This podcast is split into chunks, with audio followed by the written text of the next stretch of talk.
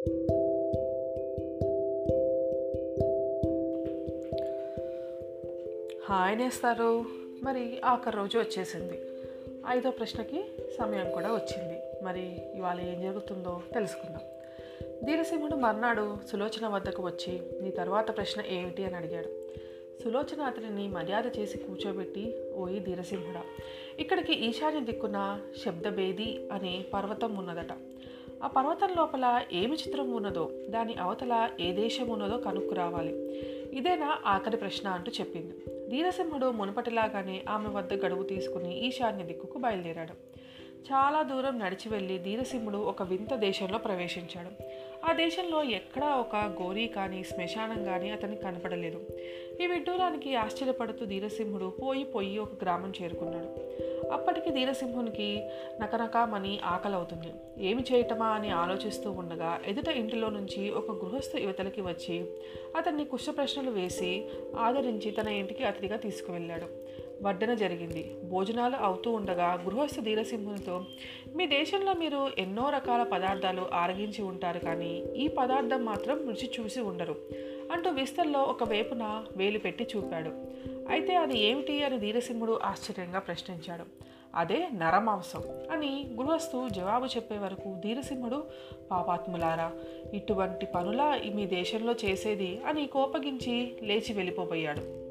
అప్పుడు గృహస్థు అతన్ని సముదాయిస్తూ అయ్యా జబ్బు పడిన వాళ్ళను ముసలి వాళ్ళను చంపి తినివేయటం మా దేశాచారం. అందువలనే మీకు అటువంటి వాళ్ళెవ్వరూ ఇక్కడ కనిపించరు. పోనీ అంతగా మీకు ఇష్టం లేకుంటే ఈ పదార్థం తినటం మానివేయండి అంటూ అతనికి పాలు పండ్లు మరికొన్ని శాకాహారాలు తెప్పించి పెట్టాడు. గృహస్థ చెప్పిన ఈ బోగట్ట వినగానే అప్పటికి తెలిసి వచ్చిన ధీరసింహునికి ఈ దేశంలో ఒక్క శ్మశానం కానీ ఒక్క గోరి కానీ ఎందుకు కనిపించలేదు? అక్కడి నుంచి ధీరసింహుడు మళ్ళీ కొంత దూరం వెళ్ళగా ఒక పట్టణం తగిలింది. ఆ పట్టణం ప్రజలకు శబ్దభేది పర్వతాన్ని గురించి కనుక్కుంటే ఇంకా పది కోనల దూరం పోవలసి ఉంది.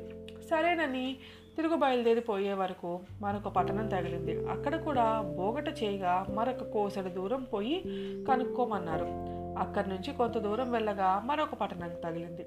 ఆ ఊరి వారిని అడిగితే ఇంకొక మైలు దూరంలో ఉన్నది ఆ పర్వతం అని చెప్పారు. కొంచెంసేపు ఆ పట్టణంలోనే విశ్రమించి చివరకు ధీరసింహుడు పర్వతం చేరుకున్నాడు.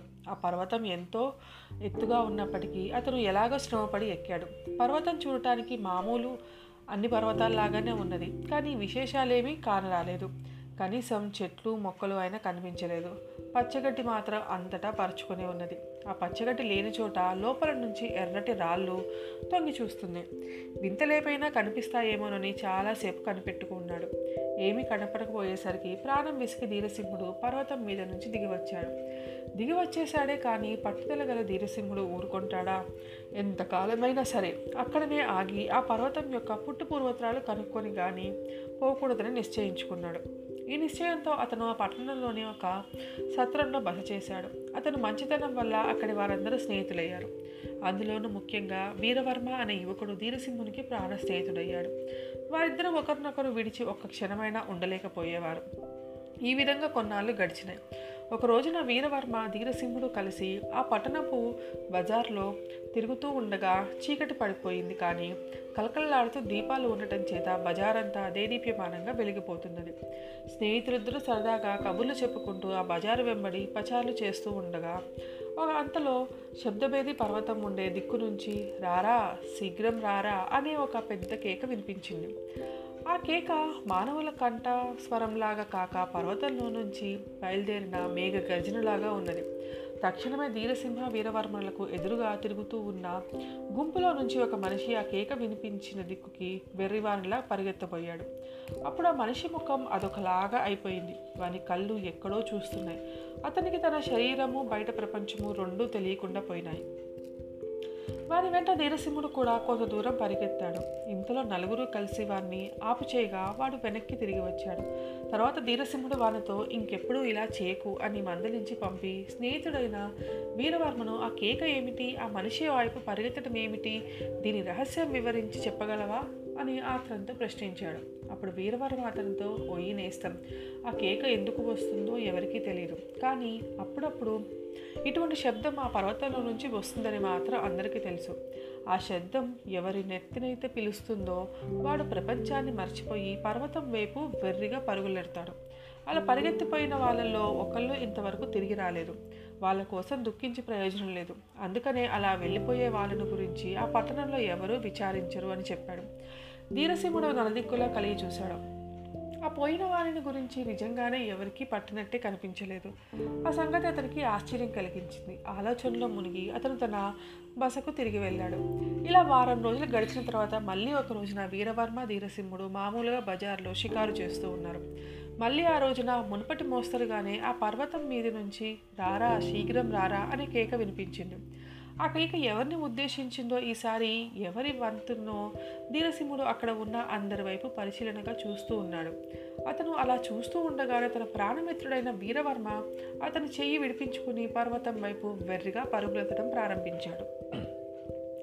అప్పుడు ధీరసింహుడు గ్రహించాడు ఇప్పుడు వచ్చిన పిలుపు తన ప్రాణ స్నేహితుడైన వీరవర్మ కోసమేమని సరి ఏమైనా కానీ ఈసారి పర్వతం యొక్క రహస్యం కనుక్కుని తీరాలి అని నిశ్చయించుకొని అతను విడవకుండా తన స్నేహితుడైన వీరవర్మను వెంబడించాడు. కొంతసేపటికి వారిద్దరూ ఒకరి వెనుక ఒకరు ఆ కొండ దాపునకు చేరుకున్నారు.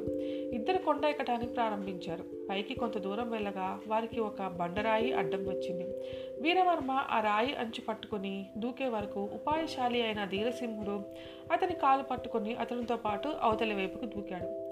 అదంతా పచ్చికతో నిండిన ఒక పెద్ద మైదానం. ఆ మైదానంలో వారిద్దరూ ఒకరి వెనుక ఒకరు పరుగులెడుతూ ఉన్నారు.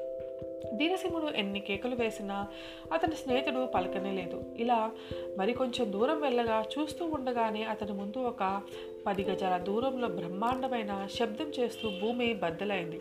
వీరవర్మ దానిలో పడి మాయమయ్యాడు. వెంటనే భూమి ఎప్పట్లాగా మూసుకుపోయింది. చూస్తే భూమి బద్దలైన ఆనవాళ్ళు ఏమీ కనబడక పచ్చికతో మామూలుగానే కనబడుతూ ఉన్నది.